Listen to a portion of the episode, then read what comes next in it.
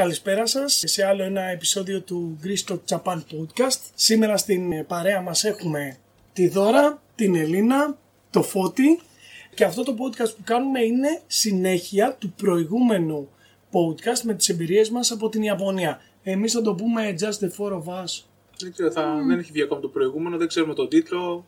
Ό,τι τίτλο έχει το προηγούμενο έχει και αυτό. Θα το καταλάβετε, γράφει μέρο δεύτερο δίπλα. Ωραία. Πολύ καλά. Λοιπόν, αυτό το επεισόδιο λοιπόν είναι μια προσφορά του Athens Bushido Center, κέντρου πολεμικών τεχνών στο Κουκάκι κοντά στο μετρό Sigru Fix και είναι μια συνεργασία μαζί με το Ιαπωνικό Φεστιβάλ. Λοιπόν, να ξεκινήσουμε εμπειρίες από Ιαπωνία νούμερο 2. Θίξαμε διάφορα θέματα, νομίζω ότι ήρθε η ώρα να θίξουμε το πιο σημαντικό από όλα τα θέματα, για μας τουλάχιστον τους ακριανούς έτσι Ναι, που που είμαστε είμαστε και λίγο πιο- πιο φαγανοί, το φαγητό. Ποιο... προσβάλλουν λίγο. Τι; Μας προσβάλλουν λίγο επί τόπου. Όχι, δεν νομίζω, αλλά εντάξει, θα μιλήσουμε εμείς από αυρότητα. Λοιπόν, ποιος θέλει να μιλήσει για φαγητό, να ξεκινήσεις. Θες να ξεκινήσεις εσύ φούτη; Δεν ξέρω αν είναι το κατάλληλο άτομο, γιατί εγώ όταν πήγα στην Ιαπωνία το μόνο που έκανα ήταν να τρώω. Τώρα Δηλαδή, πεινάς. Περπατούσα, όχι. Έχω φάει σήμερα, είμαι προετοιμασμένος. Αλλά η λογική μου ήταν περπάταγα συνέχεια, περπάταγα, περπάταγα, περπάταγα. Δεν σε φάση 10, 12, 15 χιλιόμετρα τη μέρα. Και στον δρόμο βλέπεις διάφορα πράγματα. Βλέπεις ωραία ραμενάδικα, βλέπεις σούσι, βλέπεις μαγαζιά που πουλάνε μπέντο, τα 7-Eleven, τα, όλα αυτά τα μαγαζιά. Οπότε εγώ έμπαινα στον πειρασμό κάθε φορά και έμπαινα μέσα να χαζέψω. Και αναγκαστικά κάτι καινούριο έβρισκα και έπαιρνα. Με αποτέλεσμα να έχω δοκιμάσει δεκάδες πράγματα, αλλά μικροπράγματα. Λίγο από εδώ, λίγο από εκεί, street food, ξέρω εγώ όλα αυτά. Το φαγητό ήταν πάρα πολύ καλό. Να, να πω κάτι. Γενικά, το είχαμε πει νομίζω και στο προηγούμενο podcast με την Ευαγγελία, ότι οι περισσότεροι εδώ στην Ελλάδα ακούν η Ιαπωνία λένε σούσι. Εντάξει, λογικό αυτό, ξέρουμε, αυτό προτιμάμε. Όμως νομίζω ότι η Ιαπωνική κουζίνα έχει και πολύ ωραία πιάτα τα οποία δεν ξέρω. Δεν τα βρίσκεις και εύκολα στην Ελλάδα. Δεν ξέρω, δεν πουλάνε, δεν. Πώς λέμε εμείς, έχουμε ξέρω εγώ την ελληνική κουζίνα και ταυτόχρονα πας μια ταβέρνα που είναι μαγειρίο ή κατσαρολάδικο και τρως συγκεκριμένα πράγματα. Έτσι υπάρχουν και στην Ιαπωνία. Ποιο φαΐ έτσι σου αρέσει, ρε παιδί μου, που σου έχει μείνει εκτός από σούσι που εντάξει είχε παντού ας πούμε και σούσι και σασίμι μπορούσε να πάρεις και στους σταθμούς και τα λοιπά. Κάποιο έτσι που σου κάνει ιδιαίτερη εντύπωση. Τα, εγώ δεν δοκίμασα κάποια πράγματα. Θα ξεκινήσω αντίθετα. Α πούμε, δεν έφαγα κάρι. Α, το δικό του το κάνει. Το κάρι το δικό τους δεν το δοκίμασα γιατί θεωρούσα ότι έχει πάρα πολύ ρύζι και δεν ήθελα να τρώω πολύ ρύζι επειδή είναι χορταστικό το ρύζι. Να μην χορτάσω για να μπορέσω να φάω περισσότερα πράγματα, να δοκιμάσω περισσότερα. Αυτό με απέτρεψε από το να φάω το κάρι. Ράμεν δοκίμασα σε αρκετά μαγαζιά, μας πάρα πολύ. Και από εκεί και πέρα ο Νιγκύρα από τα 7-Eleven, ας πούμε, επίσης στα τίμησα δεόντως. Τι άλλο, τα κογιάκι. Τα κογιάκι. Τα κογιάκι που, σε- Ναι. που κάθε φορά ήταν λίγο διαφορετικό. Το τακογιάκι για όσους δεν ξέρουν είναι μια μπαλίτσα που φτιάχνεται από ένα χυλό και έχει μέσα ένα κομματάκι χταπόδι. Και συνήθως Το από... κουμαδάκι. Σαν λουκουμάς, χταποδολουκουμάς, μου το είχαν πει κάποτε. Έτσι είναι. Χταποδολουκουμάς. Και συνήθως έχει από πάνω μαγιονέζα, λίγα φύκια και λίγο bonito flakes. Και είναι πάρα πολύ, δηλαδή με το που το βάζεις στο στόμα σου φωτιά και κάθε περιοχή έχει μια μικρή παραλλαγή. Mm. μέσα στο Ουένο, που είναι Τόκιο κοντά στην Ακιχάμπαρα και στην Ασάκουσα, τα φτιάχνουν μεγάλα. Φτιάχνουν μεγάλα τα κογιάκι και η μερίδα έχει συνήθως 4 με 6. Στο Τόκιο μέσα είναι τα πιο μικρά, τα συνηθισμένα.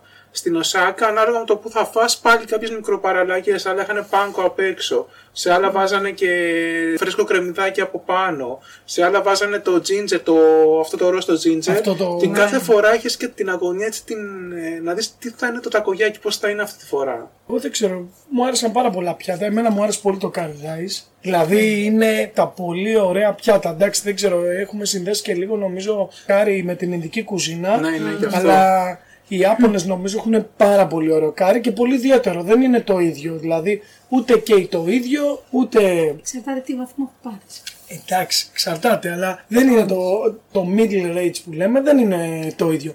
Και φυσικά είναι ωραίο να το τρως την επόμενη μέρα. Δηλαδή καμιά φορά έπαιρνα, ναι ναι, το δύο ημερών, δηλαδή μόλις κάτι σάλτσα είναι ό,τι καλύτερο. Οπότε καμιά φορά γυρνώντας, έτυχε και έπαιρνα ένα να το φάω ξέρω εγώ και ένα άλλο που το άφηνα Να, για αύριο. Για αύριο. Της επόμενης μέρας, ας πούμε, που το έτρωγα το απόγευμα, ήταν παιδιά, είχε κάτι σάλτσα, ήταν καταπληκτικό. Και επίσης, εντάξει, ράμεν πάρα πολύ ωραία και σούπε γενικά καταπληκτικές. Παρόλο που εμείς δεν είμαστε λαός που μας αρέσουν οι σούπε, δηλαδή όπως τους βόρειους κτλ. Αλλά νομίζω στους πιο πολλούς, αν δοκιμάσουν, δηλαδή μην το, μην το σκεφτείτε, ας πούμε, να πάρετε μια σούπα στην Ιαπωνία. Δοκιμάστε, έχει πάρα πολλές γεύσεις, πολλές παραλλαγές και είναι πολύ ωραίο. Και εμένα μου αρέσει το Οικονομικιάκι. οκονομιγιάκι. Οικονομικιάκι. Το οικονομιγιάκι νομίζω είναι, είχε πλάκα γιατί είναι μια μαθήτριά μου που της άρεσε πάρα πολύ και μου έλεγε δάσκαλε να πάμε να φάμε οικονομιγιάκι, οικονομιγιάκι, το έλεγε συνέχεια. Εγώ δεν είχα φάει ποτέ, δεν ξέρω, επειδή ο μελέτα κάπως το σνόμπαρα, δεν ξέρω πώς μου είχε έρθει στο μυαλό και έλεγα εντάξει τώρα η Ιαπωνική ομελέτα. Τι φάση, ξέρω. Είχα φάει μόνο αυτό, δεν θυμάμαι τώρα πώς λέγεται. Έχετε τη μία ομελέτα που κάνουν. Τσαμακοκιάκι. Ε, που είναι σαν Και αυτό ήταν πάρα πολύ ωραίο. Και αυτό. Πάρα πολύ ωραίο. Με πάρα πολλά φύλλα, μικρά, μικρά, μικρά, μικρά, μικρά και μια σαν ένα pancake ουσιαστικά, άμα το δεις απ' έξω, αλλά είναι με το οποίο είναι πάρα πολύ ωραίο. Ε, το είχα φάει αυτό πολύ ωραίο. Εντάξει, δεν ενθουσιάστηκα, λέω, έβλεπα το οικονομικέ με όλα αυτά πάνω, λέω, τι να φας τώρα, μιλάμε, θα είναι τουρλό, τουρλό. Ε, από την ημέρα που έφαγα δεν υπήρχε ρε παιδί μου μία φορά αν μπορούσα, δηλαδή πηγαίναμε σε μια περιοχή και έλεγα υπάρχει κάτι καλό που να φτιάχνει οικονομικά και εδώ κά, κάποιος καλός. Ε, θα τρώγα πάντα μία, δεν υπήρχε. Καταπληκτικό. Μήπως είχες πάει ποτέ σε ένα μαγαζί, μήπως είχατε πάει Χαρατζούκου, που ήταν ένα μαγαζί οικονομιάκι που μέσα ήταν γεμάτο γραφίτι, ζωγραφισμένη τύχη, ήταν δύσκολο να βρεις να κάτσεις. Φτηνό, όχι; Όχι, όχι. Αλλά τώρα που το είπες, είμαι σίγουρος την επόμενη φορά θα πάμε σίγουρα. Must. Υπάρχει άτομο στην ομάδα συγκεκριμένο που όταν λέμε να, να πάμε Ιαπωνία, έχουμε ένα γκρουπάκι στο facebook που μιλάμε στο messenger και όποιος δει κάτι το πετάει μέσα. Δηλαδή βλέπει ένα αξιοθέατο, καλά εντάξει, έτσι για να κάνουμε γούστο, όχι ότι θα πάμε σε όλα, αλλά υπάρχει άτομο που ό,τι του ρίξεις από φαΐ, βλέπει την τάδε μέρα που θα πάμε εκεί, θα ψάξει να βρει στην περιοχή του ένω τι κάνει. Έχει καλή μπουγάτσα. Έχει καλό σουβλάκι. Έχει καλό, δεν ξέρω. Πώς λέμε εμείς και πάμε να φάμε εκεί αυτό; Ε, βρίσκει σε κάθε μέρος που θα πάμε, δάσκαλε, ξέρω εγώ, την Πέμπτη, εκεί. Και ψάχνει να βρει τι καλό έχει για να πάμε να φάμε. Είναι το στάνταρ. Και έτσι έχω φάει και τα πιο πολλά πράγματα. Και εγώ να το ξέρετε. κάνω αυτό. Δηλαδή, καμιά φορά βλέπω στο YouTube βίντεο κτλ. Έχω δίπλα ένα τετραδιάκι και γράφω, ξέρω, στο τάδε αυτό, το τάδε αυτό, το τάδε αυτό. Λοιπόν, έχει, όπως είπες για το ραμενάδικο, έχει πλάκα που οι Έλληνες, οτιδήποτε έχει να κάνει με φαγητό, το κατάστημα το μετατρέπουμε σε ελληνική ονομασία. Οπότε έχουμε το ραμενάδικο, το σουσάδικο, έχουμε το γιακισόμπ ήδη, λέει ο Πάνος, γιακισομπίδι, το α, ναι. γιακισομπίδι, το γιακισόμπα που είναι εξαιρετικό και εντάξει, και το γιακινικάδικο, γιακινίκου. Πού το θυμάμαι. Για Δηλαδή, κυνήγου. ό,τι και να πεις, δηλαδή σου έρχεται στο μυαλό το πιο έτσι και μετά σου λέει ο άλλος, Σιλόρια. Ε, σιγά ναι, σιγά. ναι, από φαγητά. Το αγαπημένος σου. το αγαπημένος σου ποιο είναι τώρα, αλήθεια.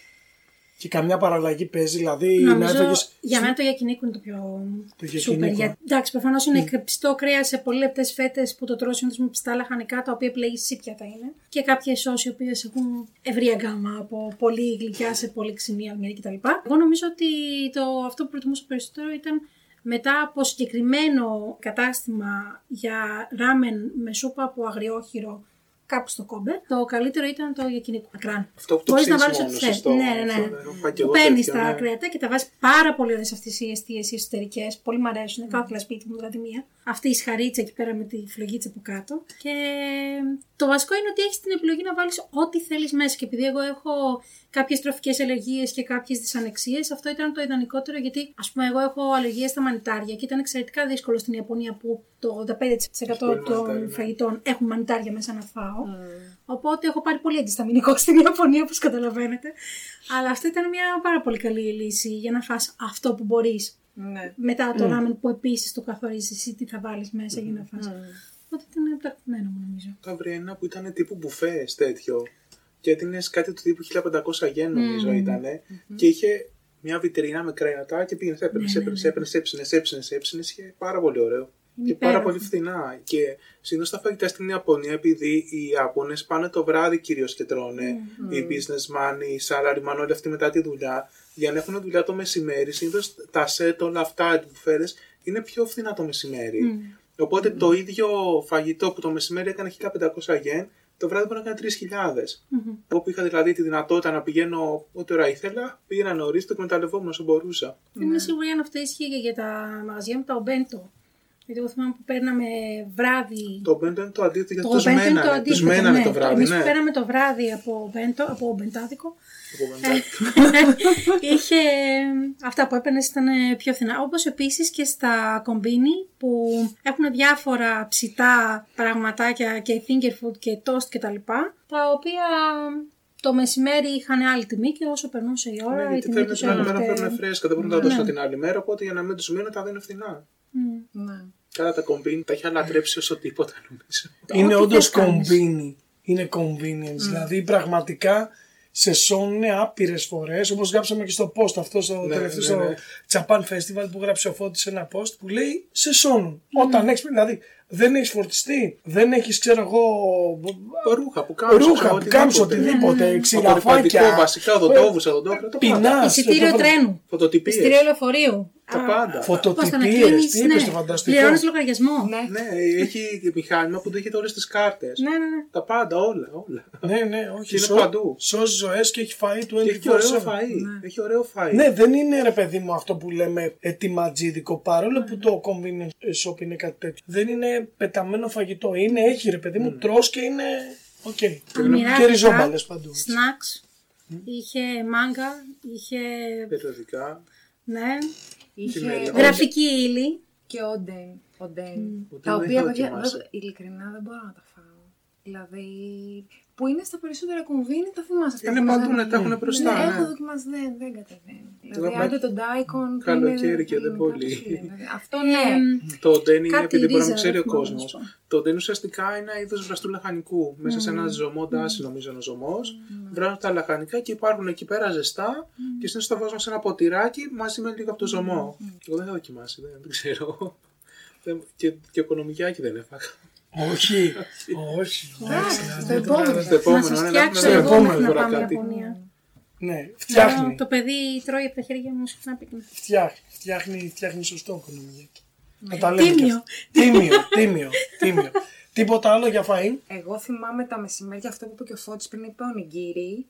Τα μεσημέρια πάρα πολύ ο Νιγκύρι, αυτό με τον τόνο και τη μαγιονέζα. Ναι, ναι, έχεις τα Και φίλια, πολύ έτσι. τέντον, που ήταν ας πούμε ρύζι με τεμπούρα από πάνω, τα μεσημέρια. Και το βράδυ, ό, αυτά που έχουμε πει, δηλαδή όλα αυτά μου άρεσαν που τα μαγείρευες μόνος σου. Γιακινίκο, κονομιγιάκι, σάμπου σάμπου, Ω, αυτό που το... Σε ένα, είναι σε ένα νάμπε, σε ένα ποτ, σε μια κατσαρόλα με διάφορα μέσα και το παίρνεις το κρέας, το κάνει μία, δύο, τρεις, σάλτσα, Στο... Καλή μπουκιά. όρεξη. Το οικονομιγιάκι, δηλαδή μου άρεσαν όλα αυτά που φτιάχναμε εμείς. Τα Ναι, κάναμε ναι. μόνοι μας. Και είναι ωραίο που το έχουν και αυτό, ας πούμε, που πηγαίνεις και φτιάχνεις ξέρεις, τη σούπα μόνο σου ή το μαγειρεύεις μόνος και είναι και ωραίο και είναι και, αν είσαι και παρέα, είναι όμορφο και σαν, ε, σαν Παρεΐστικο. σχολεία, ας πούμε, είναι πολύ παρέα. Και Ναι. το σκεφτόμουν, ας πούμε, ότι ξέρεις, δίνουμε και ιδέες, έτσι. Πολύ ωραίο αυτό, ξέρεις, ε, στην Ελλάδα που τρώμε. Είμαστε ένας λαός που τρώμε αρκετά. ε. Δηλαδή βγαίνουμε και δεν πάμε, ξέρω, εγώ, στο εξωτερικό.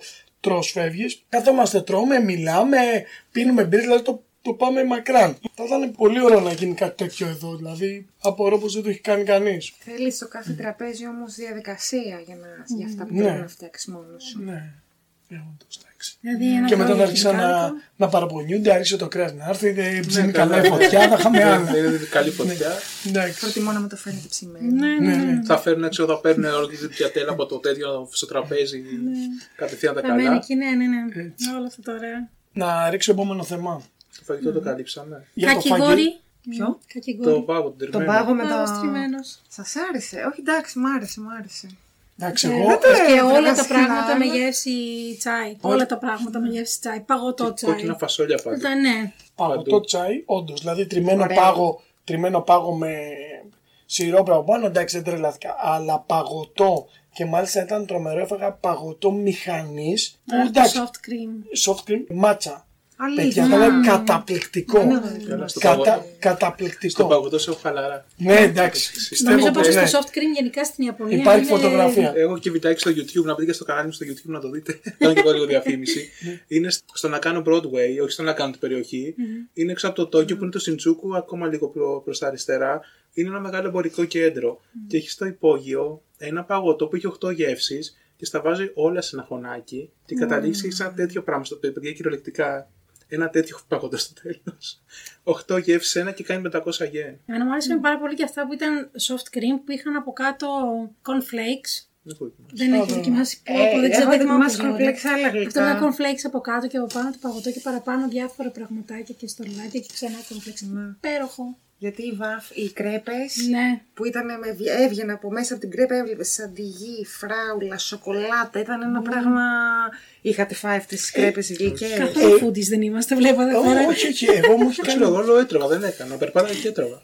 Εγώ γλυκά δεν έχω πάει. Δηλαδή δεν, έχει δεν, πάει έχω, πάει σε, πάσες. γλυ- δεν έχω πάει σε, σε μαγαζί, ρε παιδί μου, γλυκατζίδικο. Δηλαδή ότι έχω φάει κάποια γλυκά, τα έχω δει σε ένα σούπερ μάρκετ, σε ένα μαγαζί, να πάρω, ξέρω εγώ, με κόκκινα φασόλια, διάφορα παραδοσιακά γλυκά και παγωτό εντάξει που βρίσκω στον δρόμο. Αλλά δεν έχω πάει ποτέ σε μαγαζί, ξέρεις, που να έχει βάφλες, να έχει τέτοια πράγματα. Ποτέ, ποτέ δεν έχω φάει. Το Ένα- ακούω πρώτη φορά από εσάς. Ένα που το τιμήσαμε πολύ ήταν τα Ben Jerry's που έχει στην Ιαπωνία Έχει, Ben ναι, Jerry's, ναι, ναι. Το οποίο ειδικά στην περίοδο του Halloween είχε ό,τι γεύση μπορείς να φανταστείς. Με διάφορα προφανώ ονόματα που να ταιριάζουν στο Halloween. Αυτό ήταν ένα από το πολύ παγωτό που έχουμε φάει. Και ένα άλλο εξαιρετικό από γλυκοπολείο που λες εσύ. Έχουμε πάει κάπου, δεν θυμάμαι πού, στο Τόκιο ήταν. Και έχουμε μπει σε ένα κατάστημα που ήταν κοντά σε σταθμό κιόλας. Σε ένα κατάστημα που έχει κάτι υπέροχες τούρτες δεξιά-αριστερά, σε ράφια. Και βλέπουμε εμείς μία. Δεν διάβασα ούτε εγώ ούτε άλλος που ήμασταν μαζί. Την απλώς την είδαμε εκεί. Λέμε πω, πω, αυτή θα είναι σοκολατίνα. Και την παίρνουμε. Κάτι γενέθλιο υπήρχε κιόλας, οπότε είπαμε θα συνδυαστεί. Πραγματικά δεν διαβάσαμε ποτέ τι έγραφε η ταμπέλα, έτσι. Πήραμε την τούρτα, γυρίσαμε τρενάκι και τα λοιπά, γυρίσαμε σπίτι, ανοίγουμε την τούρτα μετά το φαγητό, να την κόψουμε χρόνια πολλά, αφού φκεράκια και τα λοιπά. Και τι είναι η τούρτα η σοκολατίνα; Τι είναι; Τούρτα κάστανο. Α, δεν κακό. Όταν έχεις ονειρευτεί τη σοκολάτα, είναι κακό το Όχι, κάστανο. τι θες τώρα, το κάστανο τη σοκολάτα βγαίνει μπροστά μου μπροστά στο κάστανο. Το κάστανο Τι είναι λες σκάνει τώρα; ανώτερο. Να Εντάξει, σου πω όμως, γούστα όταν είναι. είσαι στην Όλο Ιαπωνία. κάστανο, Όλο δηλαδή. κάστανο. Όλο κάστανο. Όταν είσαι στην Ιαπωνία όμως και δεν είναι ότι παίρνεις ρε παιδί μου γλυκά κάθε μέρα όπως είμαστε εδώ πέρα, περνάς, έχει 100 ζαχαροπλαστεία, ας πάμε μια παστούλα. Δεν είναι έτσι. Όταν το έχεις ονειρευτεί ότι αυτό που θα φας είναι σοκολατίνα και σου σκάει το κάστανο, δεν είναι καλό. Εγώ νιώθω. Εγώ δεν νιώθω. Νιώθω, νιώθω. Ίσα ίσα που είχα πάρει κάποτε παγωτό από το μηχάνημα, από, από vending machine και κατά λάθος ήθελα να πάρω το κάστανο και πάτησα κάτι άλλο κατά λάθος και πήρα το άλλο. Το έφαγα και ξαναπήρα μετά για να πάρω και το κάστανο. Πάρα πολύ ελαφριά γλυκά. Τόσο ελαφριά που ξεγελιέσαι και τρως παραπάνω. Ναι, κατά λάθος. ναι, ναι, Εννοείται. ναι, ναι. Ω, Και φάνα. γενικά και η γεύση είναι πολύ. Εντάξει, εμείς έχουμε συνηθίσει και με τα γλυκά που είναι Βαριά. βούτυρα, βαριά, σοκολάτα και ναι, τα ναι. ιαπωνικά γλυκά. Νομίζω ό,τι και αν έχουμε φάει, είτε παραδοσιακό είτε δυτικού τύπου, έχουν μια επίγευση μικρή γλύκα. Δεν είναι τρως γλυκό και καταλαβαίνεις που λέμε εμείς. Θέλω να φάω, έχω μια λιγούρα κάτι γλυκό και είναι πολύ. Νομίζω και τα παραδοσιακά και τα κανονικά είναι. Και λες αυτό ήταν και τρως δύο-τρία, αλλά δεν σβήνει η δίψα. Επίσης, μου άρεσε Όχι, πάρα όχι, το πολύ. choux cream. Από το Πάλι τέτοιο. από το. Από το Ποιο; konbini. Choux cream. Ναι. Αυτό τι ήταν; Ναι. Είναι σαν να τρως ένα σου. Είναι σαν να τρως βασικά στην Ελλάδα ένα μπαμπά. Α, οκ. Που είναι παντεσπάνι και μέσα έχει τσαντιγί και ξεχυλίζει κρέμα ζαχαροπλαστική κτλ. Είναι πάρα πολύ ωραίο. Άλλο να το περιγράφουμε, άλλο να το τρώμε. Και εμένα άρεσε πάρα πολύ που είχε ένα μέλλον παν. Το μέλλον παν είναι κανο- δεν είναι πεπόνι, είναι γλυκό ναι, ψωμί. Και αυτό ήταν γεμιστό με κρέμα πεπόνι. Εμένα αυτό δεν μ' άρεσε. Ήταν είχε απίστευτο, τύχει να μ' άρεσε φάω. τόσο πολύ σοβαρά. Ναι, αλλά εντάξει, τώρα Έχω γούστα. φάει. Ε, Εντάξει, να τσακωνόμαστε για το φαγητό βασικά. Ναι, έτσι, ναι, και ναι, πάμε όλοι ναι, μαζί. ποικιλία, Ο ποικιλία. ένας να τρώει Καθένας κάστανο, τα ο δικά άλλος πάστες. Μια χαρά. Και από άλλα γλυκά από το κομπίνι. Α, ναι, που είχαμε πει με τη δώρα για τις Kit Kat. Ναι, εντάξει, παράδοση. Ότι δεν υπάρχουν λόγια. Δηλαδή, μία βγαίνανε με γεύση Kit Kat α, κερασιές. Μία βγαίναν με μάτσα. Μία βγαίνει. Είναι τόσο. Ειλικρινά Είναι δεν υπέροχο το θυμάμαι. μεταξύ μου. Θυμάσαι άλλες γεύσεις; Ήταν ατελείωτες. Βανίλια, κλασκάτι, Στα φίλια ήταν σοκολάτα. πολύ ωραίο. Είχε.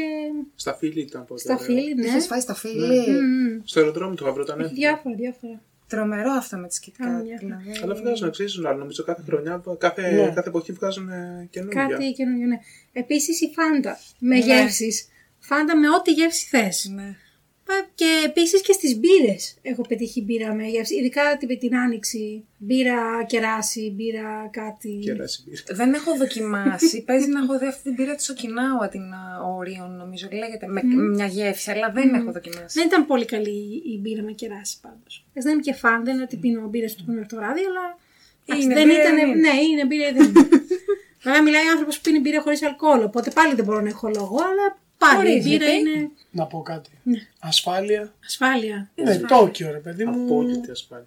Ε, Μισό. Μόνο στο Το- Τόκιο; Τόκιο, Παντού, για- παντού. όχι ε, Τόκιο μόνο. Εντάξει, Τόκιο γιατί είναι και μεγαλόπολη και έχει και 32 εκατομμύρια και είναι και Μητρόπολη και είναι δηλαδή κάτι αντίστοιχο του Λονδίνου ή της Νέας Υόρκης. Και εντάξει, επειδή πολλοί κόσμος πηγαίνει και επειδή αναρωτιέται που αν δεν ξέρει να μιλάει τη γλώσσα, ότι θα χαθώ, τι θα γίνει, αν κάποιος με παραπλανήσει κτλ.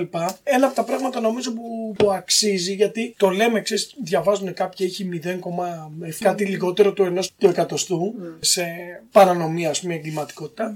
Και νομίζω είναι ένα κομμάτι που εντάξει, αξίζει να το πούμε, ρε παιδί μου. Και εσείς που είστε και γυναίκες, θέλετε να μας πείτε λίγο. Εγώ έχω μια-δυο εμπειρίες έτσι που έχω νιώσει, ρε παιδί μου, όχι ότι αισθάνομαι ότι κινδυνεύω, αλλά και γενικά και με αστυνομικούς που μου έκαναν εντύπωση και δεν πιστεύω, ρε παιδί μου, ποτέ ότι θα γινόταν σε καμία άλλη χώρα του κόσμου. Θέλει να πει κάποιος άλλος ή να. Έχω και εγώ να πω σίγουρα. Θες να πεις εσύ; Κι εγώ, αλλά Με νοιάζει. Α, ωραία, εντάξει. Το ένα ήταν. Ε, καλά, εντός κυκλοφορούσες όπου ήθελες, ό,τι ώρα ήθελες, ακόμα και στο. Δεν ξέρω, λένε Σιντζούκου είναι κακόφημο και τέτοια. Εντάξει, οκ. Κυκλοφορείς κανονικά μόνος σου οπουδήποτε, ό,τι ώρα θέλεις. Ένα. Δεύτερον, κλασικό τεστ. Πηγαίνεις, το κάνω και γενικά και όταν πηγαίνω με κάποιον που δεν έχει ξαναπάει για να του αποδείξω πόσο καλό. Γιατί καμιά φορά όταν πηγαίνουμε στην ε, Ιαπωνική Ομοσπονδία, εκεί που είναι το Aikikai, που είναι πολύ πολύ κεντρικά μέσα στο τοκιο και δεν έχει κάποιο καλό καφέ που να γνωρίζω εγώ, πηγαίνουμε Starbucks Coffee. Ξέρετε τι γίνεται, μακελιό. Πηγαίνεις, αφήνεις το κινητό σου στο τραπέζι και κάνουμε το εξής. Πίνουμε τους καφέδες, φεύγουμε και πάντα κάνω αυτό. Αφήνω το κινητό μου πάνω στο τραπέζι, φεύγουμε, πάμε, περπατάμε, ξέρω εγώ, 500 μέτρα, 600 και μετά λέω πάω να πάρω το κινητό μου. Και το κινητό μου ήταν ακριβώς εκεί που το άφησα. Ακόμα και αν είναι άλλοι άνθρωποι ή ένα ζευγάρι, πίνει τον καφέ τους, το κινητό είναι σαν να μην υπάρχει. Δεν είναι δικό τους, δεν Ναι, τους δεν αφορά. παίζουν. Αφού μπορείς να πας τουαλέτα και Ναι. να αφήσει την τσάντα σου Ναι, στο ναι, τραπέζι, ναι, να πας ναι, τουαλέτα, ναι. να γυρίσεις και να είναι τσάντα εκεί. Ναι, ναι, είναι απίστευτο. Απλά ξέρεις, δεν μπορείς να το πιστέψεις. γιατί δεν είναι που είσαι στο συνοικιακό καφέ και τους ξέρεις όλους και λες: Μισό λεπτάκι πάω τουαλέτα και αφήνεις. Όχι κινητό. Τίποτα Εντάξει, να τίποτα αφήσεις, δεν αφήσεις αφήνεις. τώρα. Ούτε τον καφέ σου δεν αφήνεις. Αλλά τέλος πάντων και είναι ξέρεις, σε σοκάρει. Δηλαδή το ακούς, αλλά όταν βλέπεις, σε σοκάρει. Το άλλο που έχει στις γειτονιές. Αυτά τα, δεν ξέρω πώς το λένε, σαν μικρά περίπτερα. Ναι, ναι, Police ναι, box ναι, το ναι. λένε τώρα στα Ε; Ιαπωνικά. Police box το λένε Police στα, box, στα αγγλικά, στα Ιαπωνικά δεν θυμάμαι πώς είναι.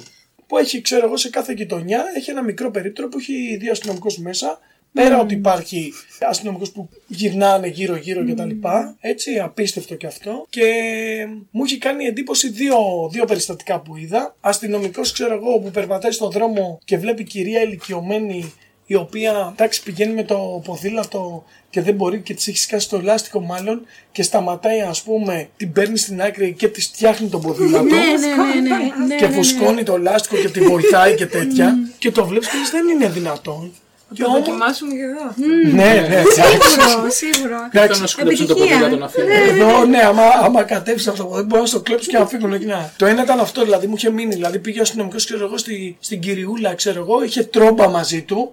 Και είναι κάτι που ήθεστε στην Ιαπωνία αστυνομική, επειδή όλοι κυκλοφορούν με ποδήλατο. Και τρομπάρει και τη φτιάχνει το ποδήλατο. Και το άλλο ήταν το εξής, που ήμουνα μία μέρα το πρώτο πρώτο ταξίδι, κάπνιζα τότε. Και είχα κουραστεί, σταματάω κάπου σε ένα σημείο και βγάζω να κάνω τσιγάρο. Δεδομένου το γεγονότος ότι ήξερα ότι απαγορεύεται να καπνίζει δημόσια οπουδήποτε, έκανα παρανομία. Κάθομαι λοιπόν σε ένα πεζοδρόμιο, σχήματα, περνάγανε οι Άπωνες, με κοιτάγανε, εντάξει ήμουν και πιο νέος. Κάθομαι, ανάβω τσιγάρο, όμως, όμως, είχα το πακέτο του τσιγάρου ανοιχτό και ήρθα τη στάχτη μέσα. Και όπως κάθομαι, περνάνε κάτι αστυνομικοί από απέναντι και με βλέπουν που καπνίζω. Κόβουνε το δρόμο, έρχονται από εδώ και έρχονται σε μένα. Με κοιτάνε, είδαν ότι δεν έριχνα τη στάχτη κάτω και ότι την έριχνα μέσα στο κουτάκι και δεν μου είπαν τίποτα. Ναι. Που ουσιαστικά παρανόμησα.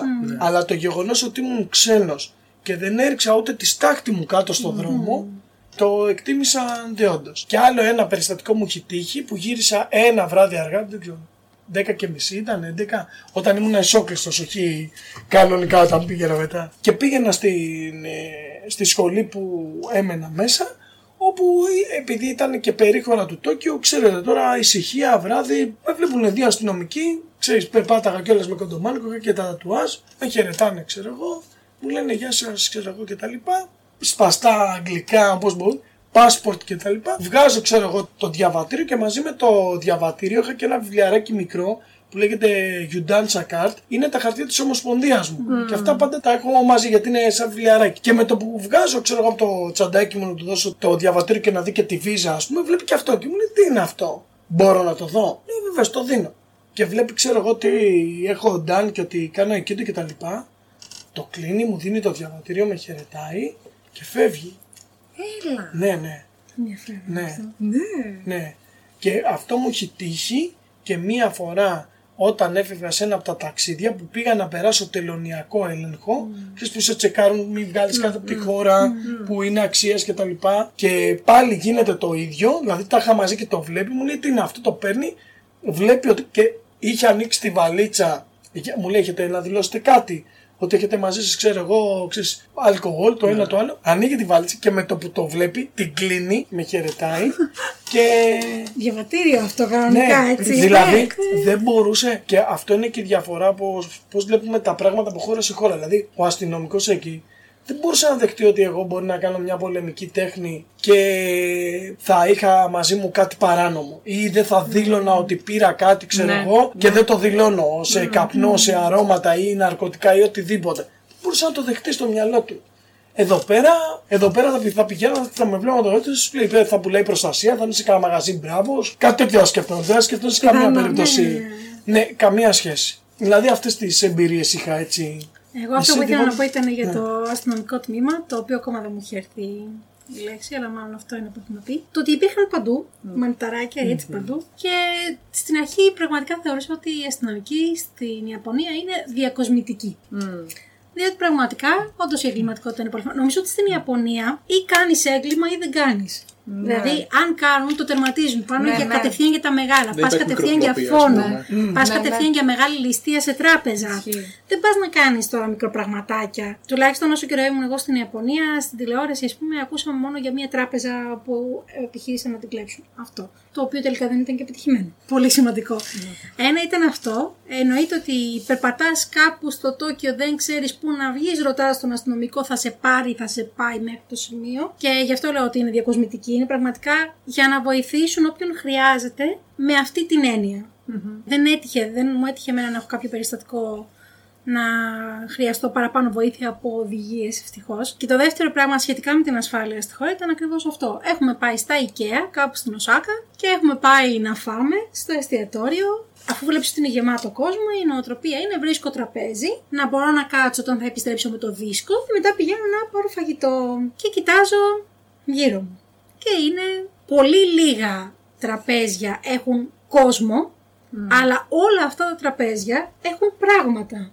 Α, Πράγματα αξίας. ναι. Πορτοφόλια, κινητά, τσάντες, ακριβά παλτά, στις καρεκλίτσες, πάνω στο τραπέζι, παρατημένα εκεί και όλος ο κόσμος να είναι στην ουρά. Οπότε δεν το έχω συνειδητοποιήσει καλά ακόμα την εικόνα αυτή που βλέπω τι είναι. Δεν μου κάνει τίποτα δηλαδή ότι είναι παρατημένα πράγματα ακριβώς, αλλά όπως είμαστε στη διαδικασία του που θα κάτσουμε να δούμε αν έχει κάτι κτλ.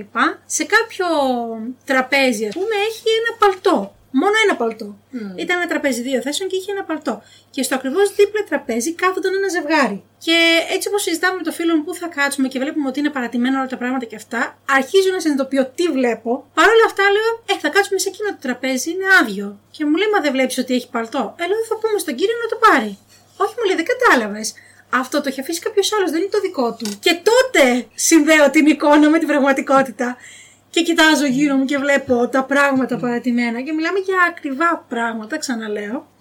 Παρατημένα δεξιά-αριστερά και τέλος πάντων βρίσκουμε το τραπεζάκι και λέω τώρα πώς θα το κάνουμε, θα πας εσύ να παραγγείλεις και θα πάω εγώ μετά. Όχι, μου λέει θα το αφήσουμε εδώ πέρα και να φύγουμε. το οποίο όντως το αφήσαμε εκεί πέρα και το. και το- Απλά θέλω να σας πω ότι και για μένα μου πήρε αρκετά λεπτά να συνειδητοποιήσω ποια ακριβώς ήταν η διαδικασία και φυσικά το είδαμε και αργότερα αλλού αυτό το πράγμα. Με τη, δηλαδή αφήνεις τα πράγματα, τα πράγματά σου εκεί και θεωρείται ότι είσαι εκεί φυσική παρουσία. Όχι ότι είναι απλώς ένα πράγμα. με το- Βέβαια, τώρα νομίζω ότι δεν πρέπει να πηγαίνουμε και στο άλλο άκρο ότι όντως είναι όλα 100% καταπληκτικά γιατί φυσικά υπάρχουν και άτομα τα οποία μπορεί να κλέψουν. Συνήθως όμως, και από συζητήσεις που έχω κάνει, δεν είναι οι Ιάπωνες αυτοί που θα το κάνουν. Α, ναι, ναι. Δεν θα μπούμε στη διαδικασία ποια εθνικότητας θα το Ναι. κάνουμε. Ναι, το γιατί θα καταλαβαίνω, μπορούσαμε να το κάνουμε εντάξει. και οι Έλληνες Ναι, αυτό. ναι, ναι, ναι. Ενδεχομένως. Δηλαδή, αν κάποιος ήταν λίγο πιο πονηρός, θα μπορούσε να πει «Α, Πάρα πολύ ωραία. Ένα κινητό να Ένα βγάλεις. κούτσι, Δύο κινητά ένα και αυτό, έφυγες, ένα Ναι. εκείνο και είσαι χαρούμενος. Ήταν λίγο σοκαριστικό και μετά, αφού κάτσεις, αφήσεις τα πράγματά σου κτλ., έχετε κατευθείαν η σύγκριση με την Ελλάδα. Μμ. Πόσο ανάποδα είναι τα πράγματα. Γι' αυτό μάλιστα, σε συζήτηση που έχω κάνει με τη δασκάλα με τον μου. κόσμο. Και με τον κόσμο, ναι. Όταν ταξιδεύουν οι Άπωνες για το εξωτερικό, ή τουλάχιστον προηγούμενης γενιάς οι Άπωνες για το εξωτερικό, τους έκαναν κάποιο είδους, αν θες, σεμινάριο. Τι να περιμένουν στις άλλες χώρες. Και για κάποιο λόγο φαινόμαστε εμείς, ας πούμε, Ιταλοί, Ισπανοί, έτσι. Φαινόμαστε λίγο ότι είμαστε αυτοί που καραδοκούμε στη γωνία για να κλέψουμε τους Ιάπωνες. Ναι. Είναι, είναι ενδιαφέρον αυτό. Να κάνω μια πολύ. παρατήρηση εδώ. Μμ. Επειδή εγώ έκανα πριν δύο χρόνια έκανα ένα tour στην Αθήνα και είχα αρκετούς ξένους που ερχονταν Δεν είναι ότι είναι οι Έλληνες και οι Ιταλοί. Είναι οι προορισμοί αυτοί. Μμ. Και η Ελλάδα και η Ιταλία έχουν πάρα πολύ μεγάλο τουρισμό, έχουν μεγάλο αριθμό τουριστών. Και όπου υπάρχουν τουριστικά μέρη, αυτά τα μέρη ελκύουν Φυσικά. και οι Φυσικά. άνθρωποι που θέλουν να τα Ναι, εκμεταλλευτούν. ναι, ναι, ναι. Δηλαδή δεν νομίζω ότι έχουν συνδέσει τόσο πολύ με, την, Ελλ- με τους Έλληνες. Ναι, ναι, ναι, δεν εννοώ με, τη την χώρα και την εθνικότητα, αλλά με κατάσταση. την- Ναι. γιατί προτιμούν τις χώρες Γιατί είναι αυτές. τουριστική προορισμοί, ναι, απόλυτα Για να λογικό. έρθουν, θα μπορούσαν να πάνε και αλλού στον κόσμο, αλλά έχουν και ιδιαίτερη αγάπη και στην αρχαιότητα και στην αρχαία Ελλάδα, στον πολιτισμό κτλ. Οπότε είναι λογικό και στην Ελλάδα και στην Ιταλία, παραδείγματος χάρη, να σημαίνει αυτό. Βέβαια, έχουμε και το παράδειγμα που μου έχει αναφέρει η δασκάλα μου που έχει τύχει στην Ιταλία, ας πούμε, να πας σε αστυνομικό τμήμα και να υπάρχουν 10 Ιαπωνέζε από τους οποίους έχουν κλέψει τα πράγματα.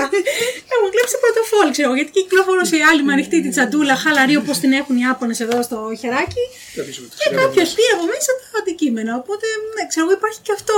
Προφανώς δεν φταίνε οι Ιταλοί, ούτε οι Ιάπωνες. Δεν, δεν εννοώ ότι φταίει αυτός που έχει τη τσάντα του ανοιχτή. Προφανώς πρέπει να ρωτήσουμε τα πράγματα μα. Αλλά δεν είναι τυχαίο όταν καταλήγουν να είναι 10 άτομα στο αστυνομικό τμήμα και μπαίνεις μέσα και σου λέει Καλώς ήρθατε. Κάτι έχει πάει στραβάκι. Ε, γενικά όλα αυτά που λέτε, τα κείμενα μου είχαν κάνει τρομερή εντύπωση.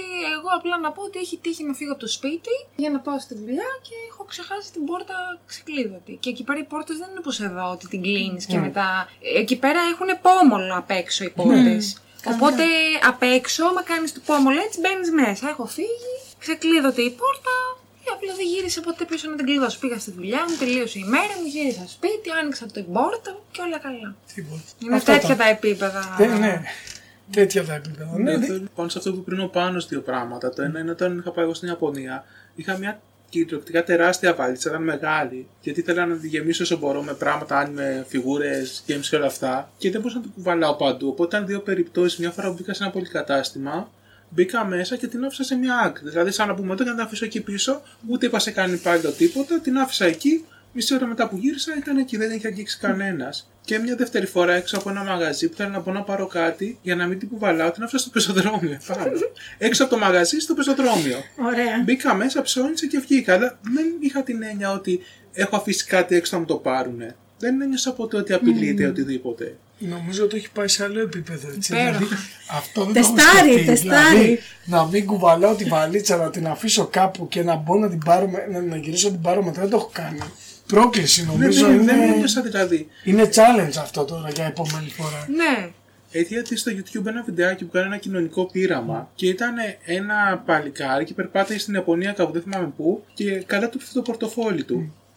Το, το έχνε κάπου και συνέχισε. Το έριξε 10 φορές και τις 10 φορές του το επιστρέψαν κατευθείαν. Όχι να το πάνε σε αστυνομικό τμήμα οτιδήποτε.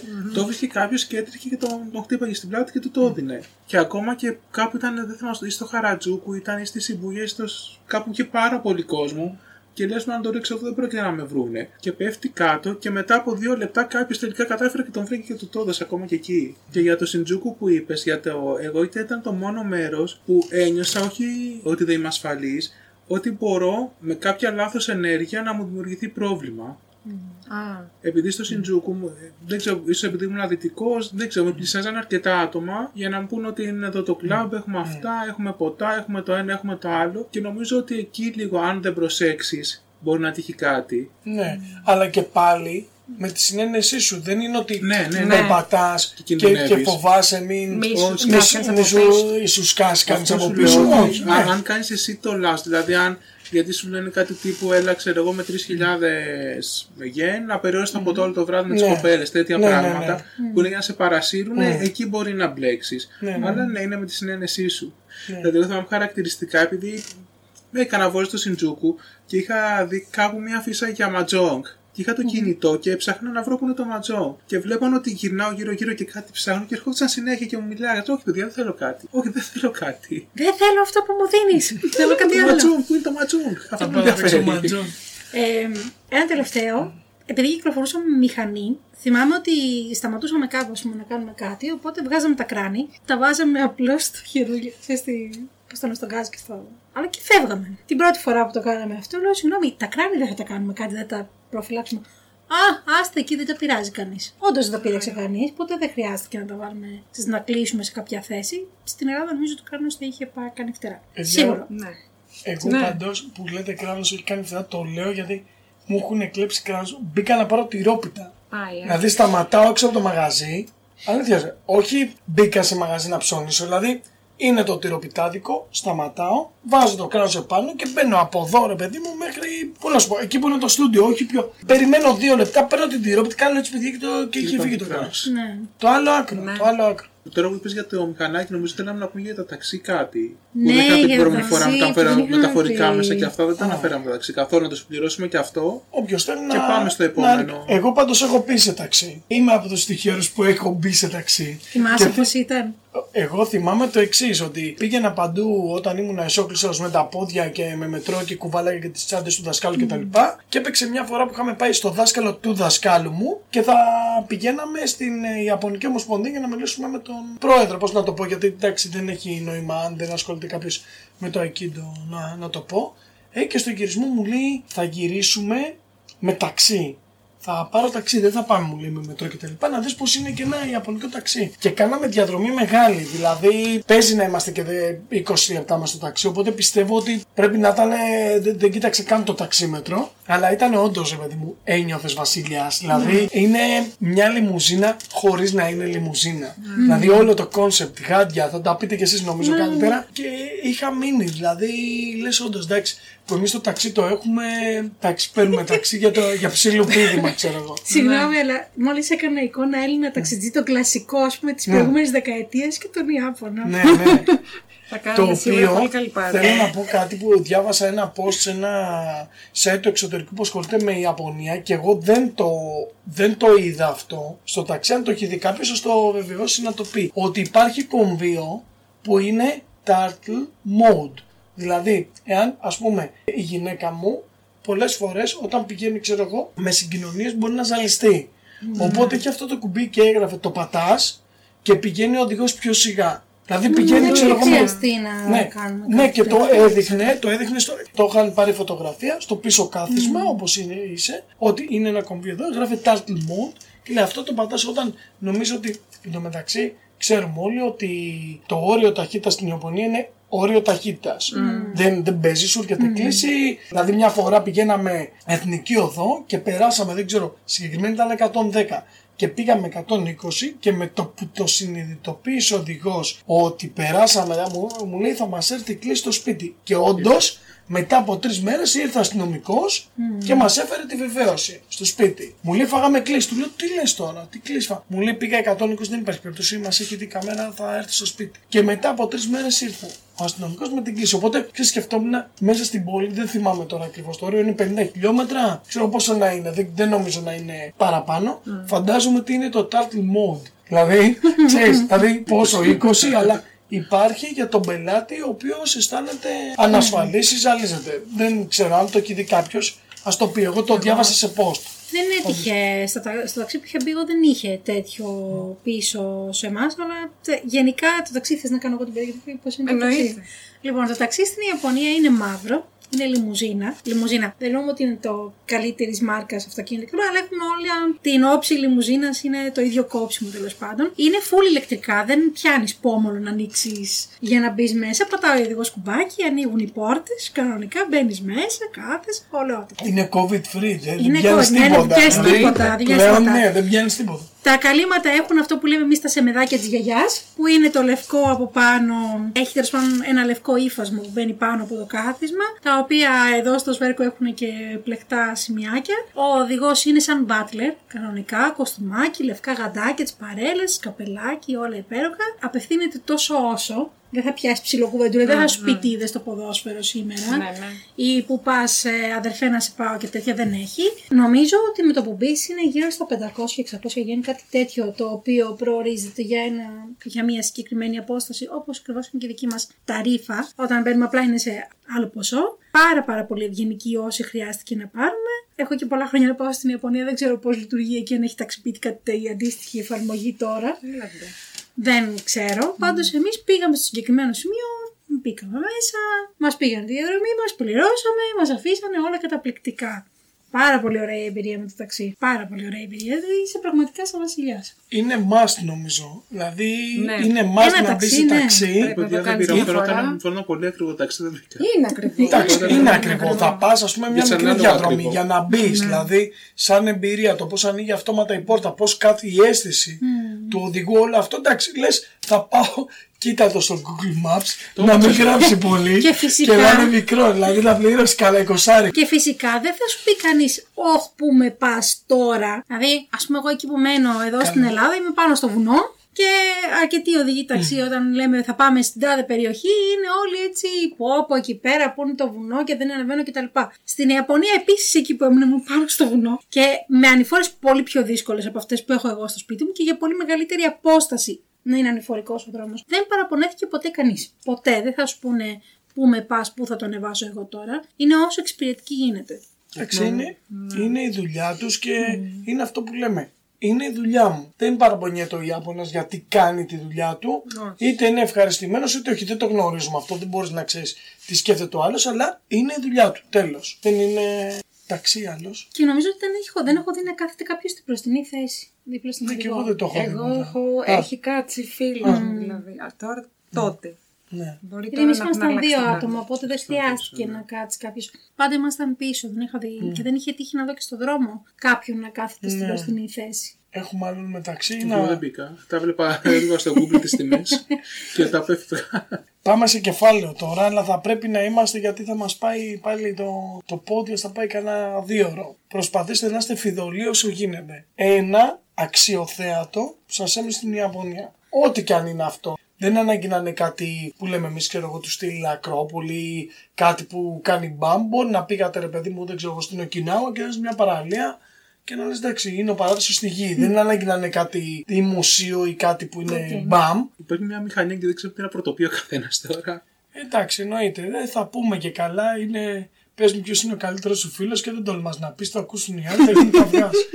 Οπότε εντάξει. Εγώ δεν τρέπαμε να πω τον καλύτερο μου φίλο. Ο- Έχω σκεφτεί δύο πολύ αγαπημένα μέρη. Το ένα είναι στο Κιώτο, η, τα, Tory, τα πορτοκαλί Tory Gates που είναι σε μια ατελείωτη σειρά, λέγεται Φουσίμι Νάρι το μέρος και τα ανεβαίνεις και φτάνεις επάνω σε μια, έχει πάρα πολλά σκαλά και φτάνεις πάνω σε μια λιμνούλα. Είναι μια απίστευτη ηρεμία εκεί. Νομίζω αυτό είναι το αγαπημένος μου μέρος σε ό,τι είδα την περίοδο που έμεινα εκεί. Και μετά τις βόλτες που έκανα στην Ουέν, στο πάρκο τη, τη- της περιοχής Ουένο, που έχει τα ποδηλατάκια, τα θαλάσσια που είναι σαν κύκνη και πήγαινα με τις φίλες μου ξέρω εγώ, και κάναμε ποδήλατο.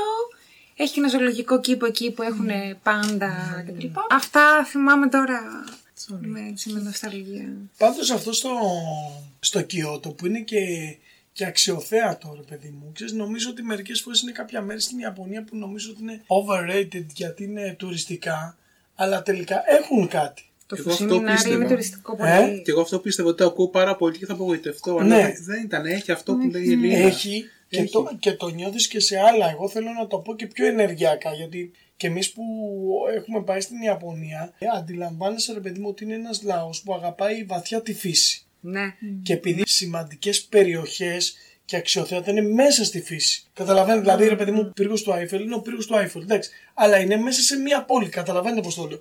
Ενώ βλέπεις πολλές φορές κάποια αξιοθέατα, ή όπως ας πούμε στην Καμακούρα Ντάιμπουτσου που είναι ο μεγάλος Βούδας, εντάξει, που πήγα και το είδα. Νιώθεις ένα δέος, επειδή είναι αυτό που είναι σαν μεγαλούργημα. Αλλά αν το έβλεπε σε ένα άλλο περιβάλλον που δεν είναι φυσικό, δεν θα είχε το ίδιο impact. Μου κάνει εντύπωση γιατί το είπε και εγώ δεν έχω πάει. Δηλαδή, όταν πήγαμε στο Κιώτο, θέλαμε να πάμε και μετά ήρθε τυφώνας την επόμενη μέρα και μείναμε όλη τη μέρα μέσα. Οπότε ναι, είχαμε μόνο τρεις μέρες να κάτσουμε στο Κιώτο και, και δεν πήγα ποτέ. Μου άρεσε που το άκουσα από εκείνη που πήγε και ξέρεις, της έκανε μια εντύπωση έτσι, ένιωσε κάτι. Συγγνώμη που σε διαγώσα. Και Όχι, απλώ μα. έφαγα τη φλασιά, ρε παιδί μου, και ξέρεις. Πήγα και δεν το είδα και μου έμεινε και το λέω ότι όντως μερικές φορές όπως είπε και ο Φώτης και το άλλο. Α, το ένα, ε. Το ένα, ναι. Στον είχα πάει και εγώ, είχα πάει βραδάκι. Τε- Την επόμενη μέρα πήγα στο Άμε Γιόκοτσο, στην πόλη ουσιαστικά εκεί πέρα. Δεν πήγα προς τη Λιμνούλα, αλλά και το βράδυ που είχα πάει. Δεν είδα βέβαια τις βάρκες και όλα αυτά. Είχε και ένα ναό που ήταν και το βράδυ πολύ όμορφος, με φαναράκια και αυτά. Και είχε πάρα πολλά νου. ο, Ε, Λωτούς, λωτούστε, λωτή δεν είναι στη Λίμνη, λωτή είναι η νούφαρα. πάρα πολύ μεγάλα, έτσι ναι. ψηλά με, με λουλούδι, ήταν πάρα πολύ όμορφο. Εγώ Ναι. με το βράδυ. Εγώ σκεφτόμαι πολλά, η αλήθεια είναι. Για το χειμέζι κάσλι θα πω. Το οποίο Πω, πω. Και έχουμε πάρα κάνει και πολύ post, ωραίο. έτσι. Είναι Ζηλεύω τώρα. Πάρα πώς θα πολύ. γίνει. Δεν έχεις πάει στο χειμέζι. Ζηλεύω, δηλαδή η μία μου λέει για τη, για τη story Gates. Έρχεσαι εσύ μου λες για το χειμέζι, κάνουμε post. Το χειμώνα που είναι; Αχ, Στο- στο... το χειμέζι είναι κάπου στην Οσάκα δεν είναι; Ναι, Στην Οσάκα, στο στο Osaka. κάστρο του Σάκα. Και είναι, και είναι ένα από τα καλύτερα διατηρημένα πολύ κα- ωραία. Δεν μου άρεσε κάστρα. καθόλου. Ε, Δεν μου άρεσε καθόλου. Ντροπική έσωση. Πήγες. Μη μου μιλάς; Ναι, εμένα μ' μου άρεσε φάνηκε μέσα. υπέροχο. Ε, είδα διάφορα κάστρα η αλήθεια είναι και θυ- δεν θυμάμαι αυτή τη στιγμή το όνομα από ένα άλλο που είχα πάει που ήταν πολύ χαμηλό και το περίγυρο του, τη- της βασικής αίθουσας τέλος πάντων όταν περπατούσες πάνω, στο άλλο όχι στο χιμέζι, έκανε, έτριζαν τα ξύλα με έναν πολύ ιδιαίτερο ήχο σαν, σαν πουλάκια ξέρω εγώ. Και λάιδα. Σαν και λάιδεμα. Δεν θυμάμαι πώς το λένε τώρα. με Πού ρωτήσεις. είναι αυτό, έχω πάει σε αυτό. Δεν ήταν Που υπέροχο. ήταν άμα, άμα έρθουν Αν έρθουν εχθροί, από Ναι. αυτό Να το είναι πάτημα έτοιμοι. θα το ακούσουν και για να υπέροχο. ξέρετε, Δεν θυμάμαι που- σε ποιο κάστρο ήταν αυτό. ε, ναι. επειδή μας το έχουν πει αυτό, δηλαδή σε εκπαίδευση ρε παιδί μου στο Κατόρι και καλιά υ- υπήρχαν ειδικοί τεχνίτες Μμμ. που κάναν αυτή τη δουλειά και υπήρχαν νίντζα ας πούμε και δολοφόνοι που προσπαθούσαν να κλέψουν τη διάταξη για να μπορέσουν να πατήσουν χωρίς να ακουστούν. Δηλαδή πώς λέμε, ξέρεις βλέπεις κάτι ταινίες που είναι τα λέιζερ και ο άλλος προσπαθεί να περάσει Ναι, ναι, από ναι, μέσα ναι, και ναι, τέτοια; ναι, ναι, ναι. Κάτι αντίστοιχο. Και υπήρχαν οι τεχνίτες που κάνανε αυτό και οι άλλοι που προσπαθούσαν να κλέψουν τα σχέδια για να μπουν μέσα. Γιατί άπαξ και πάτησες και ακούστηκε, ξυπνήσανε Ναι, όλοι. ναι, ναι, ναι. Στο Χιμέζι δεν το είχε αυτό, η αλήθεια είναι, αλλά είναι πολύ επιβλητικό κάστρο γενικά και πολύ ψηλό. Πάρα πολλά layers για να δεις. Αυτό που μου είχε κάνει εντύπωση ήταν. Εντάξει, okay, δεν είμαι πρώτο boy, αλλά γενικά τα σκαλιά, το ύψος των σκαλιών για να ανέβεις από όροφο σε όροφο ήταν Ναι. πολύ διαφορετικό από το σημαντικό. Δεν ξέρω να σου πω ακριβώς πόσα εκατοστά ήταν. Οπότε τα σκαλιά δεν είναι πλατιά και χαμηλά, ήταν στενά και στενά σε επιφάνεια. Το οποίο προφανώς γινόταν για να, να κάνουν πιο δύσκολη την πρόσβαση σε κάποιον που θέλει να μπει στο κάστρο ή να ανέβει τέλος πάντων στους πιο πάνω ορόφους που ήταν οι πιο σημαντικοί. Και για να πας γύρω-γύρω στο κάστρο, η αλήθεια είναι ένα μηνίσκο τον πάθαινες. Όπως και να το κάνεις. Οπότε και πολύ χαμηλό το ταβάνι στο σημείο που είναι η σκάλα, οπότε κάπως καταλήγαμε να στραβολεμιάζουμε. Αλλά ήταν πάρα πάρα πολύ ωραίο το σημείο που είναι το κάστρο, τη θέα που έβλεπες γύρω-γύρω από το κάστρο, ειδικά όταν ήσουν σε πιο ψηλό σημείο, η κήπη κάτω είναι πάρα πολύ όμορφη. Οι διάφορες πύλες που είχαν, ε, από, για να το βρεις μάλλον, είχαν κάποιο χειραγάνα, οπότε έλεγες στο Α στο κι, στο νο, έχει το τάδε πράγμα. Είχε πάρα πολύ ωραία μ, εκθέματα από πανοπλίες και σπαθιά και από σκεύη καθημερινής χρήσης σε κάθε όροφο βλέπεις διαφορετικά πράγματα. Κάπου υπήρχαν σημεία που είχε προφανώς όπως σε όλα τα μουσεία σημεία που σου εξηγούσαν σε τι χρησιμεύε αυτό, σε τι χρησιμεύε εκείνο, πώς ήταν διαμορφωμένο, τι χρήση είχε το κάστρο, πότε φτιάχτηκε, όλες τις βασικές πληροφορίες. Ποια χρόνια έχει πάει; Το 2008. Δεν είμαι σίγουρη. Έχουν αλλάξει αρκετά πράγματα από τότε. Ναι, Γι' αυτό είμαι δεν σίγουρη. μου αυτό. άρεσε εμένα, ναι. 2008-2009. Όταν είχαμε πάει ήταν πάρα πολύ ωραία. Αυτό ήταν το ένα, το Χιμέζι Castle και το άλλο που λέγαμε πριν λίγο ήταν και για το μιας και πιάσαμε νόμο, το Κίο Μιζουντερά, το οποίο είναι ένα σαν να λέμε μικρό σύμπλεγμα ναών, καταπληκτικό, full πράσινο, Ναι. πολύ ηρεμία, δηλαδή σου βγάζει ο τόπο το συγκεκριμένο σημείο για ναός την ηρεμία που χρειάζεται να έχεις. Πολλά τρεχόμενα νερά, σου και το όνομα είναι πάρα πάρα πολύ όμορφο, Πάρα πολύ κόσμο έχει προφανώς. Η επισκεψιμότητα είναι στο Θεό. Κάτι δέντρα πανάρχαια. Δηλαδή θυμάμαι ότι σε ένα σημείο υπήρχε ένα δέντρο το οποίο ήταν λίγο πεσμένο, το οποίο το έχουν κρατήσει και το έχουν διατηρήσει στο χώρο και το προσέχουν κτλ. Προφανώς δεν έχει πεθάνει εντελώς. Πάρα πάρα πολύ όμορφο.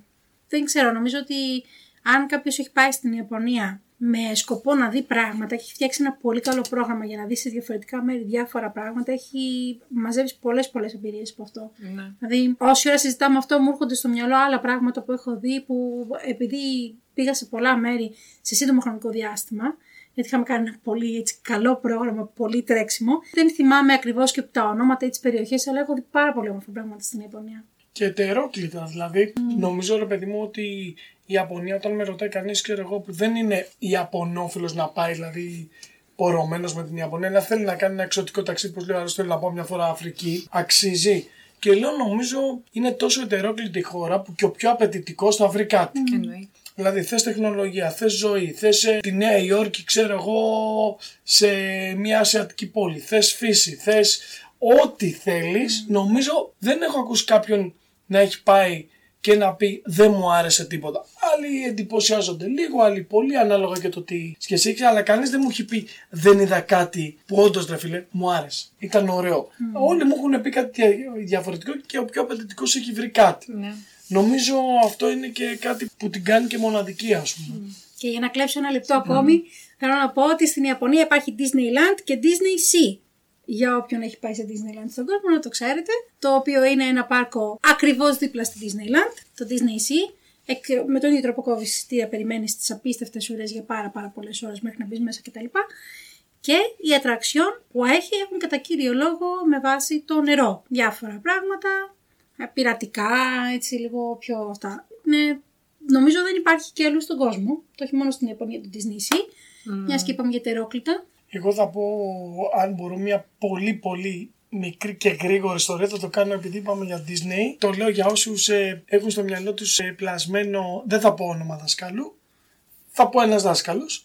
Έτσι, που έχουμε στο μυαλό το δάσκαλο τον Ιάπωνα, τον, ε, που έχει αυτό το. Πώς είναι στην ταινία του Kill Bill που ε, το Κάπου έχει, το έχω ακούσει αυτό. Το το έχει παίξει sensor, ξεχει- δεν ξέρω τι έγινε, ξεχυλώσει. δεν Δεν ξέρω, μπορεί να το έχω πει. Μπορεί να το έχεις πει εσύ, είναι ε, κάπου το Πρέπει να ακούσει το έχω πάντως. πει σε καφέ μόνοι μας μεταξύ. Τέλος πάντων, και είναι ένας δάσκαλος τέλος πάντων πάρα πολύ γνωστός με πάρα πολλά ντάν και έρχονται διάφορες μαθητές από το εξωτερικό και μένουν στι σχολείες όκληση και κάνουν προπόνηση κτλ.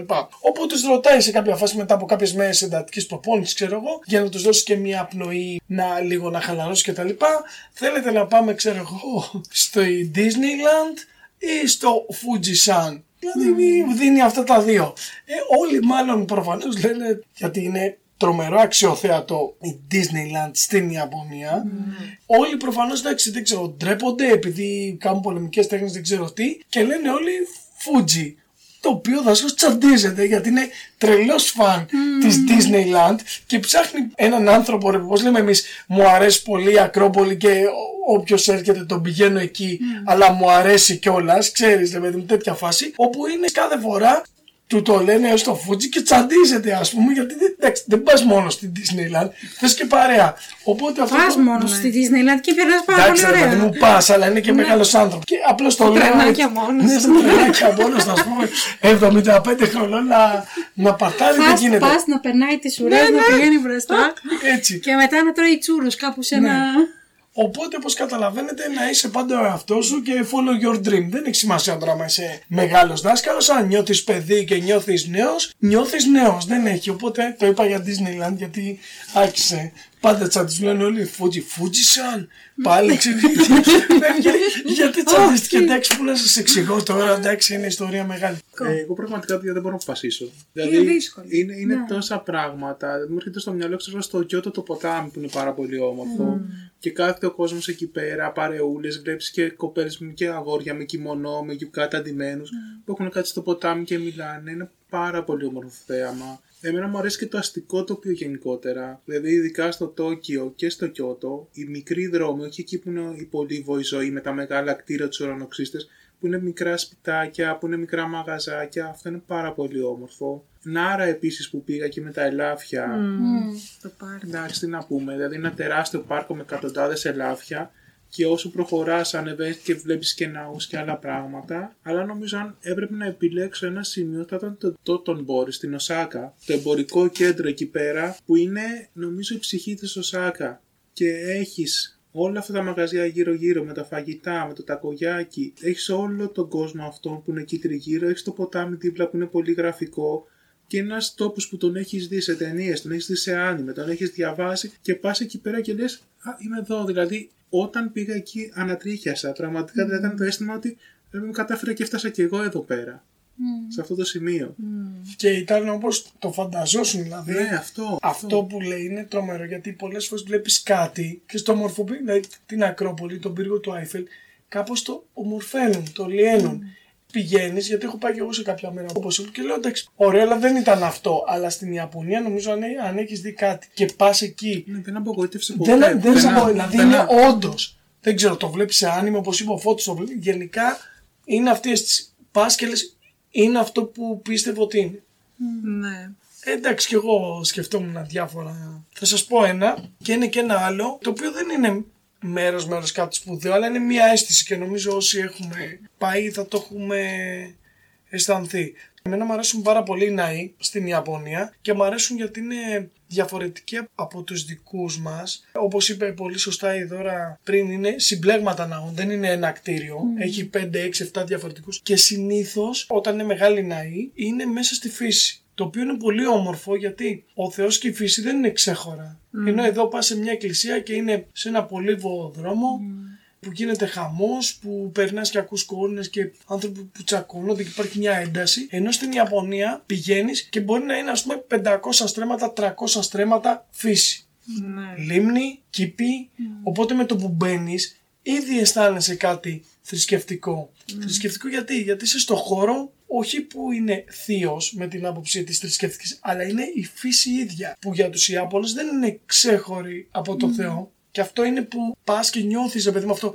Βλέπουμε σε κάτι ταινίες που είναι ο κήπος, ξέρω εγώ, με τα κόη και τα ψάρια και τι πω, πω, τι ωραίο. Και δεν είναι φυσικό τοπίο, είναι εκκλησία, ας πούμε. Είναι μέσα σε. που μπορείς να το δεις και φυσικά, αλλά είναι ακόμα πιο ωραίο όταν το συνδέεις με κάτι θρησκευτικό. Οπότε είναι ένας ναός που μου αρέσει πάρα πολύ που είναι στην Κασίμα, Κασίμα Τζίνγκου, το οποίο είναι καταπληκτικό, έχει ένα δρόμο με πάρα πολύ ψηλά δέντρα, τα οποία είναι αιωνόβια και όπως είπε και η Δώρα πριν, πολλές φορές κάποιοι πολύ σημαντικοί ναοί χτίζονται εκεί που υπάρχουν σημαντικά δέντρα και αυτά τα δέντρα άμα τα δουν πολλοί που ξέρουμε τα στολίζουν και με κορδέλες γύρω γύρω και τα τιμούν. Δηλαδή δέντρο που είναι ξέρω εγώ 1200 ετών, 1500 ετών. Βλέπεις ένα δέντρο ας πούμε και δίπλα ένα ναό και το έχουν χτίσει δίπλα και είναι όσο αιώνες είναι ο ναός, είναι και το δέντρο και το φυλάνε, ας πούμε. Και όλο αυτό είναι ένα μαγικό πράγμα. Μου άρεσε πάρα πολύ γιατί στο τέλος αυτού του δρόμου έχει ένα δέντρο πόσων αιώνων, το οποίο με κάποιο σεισμό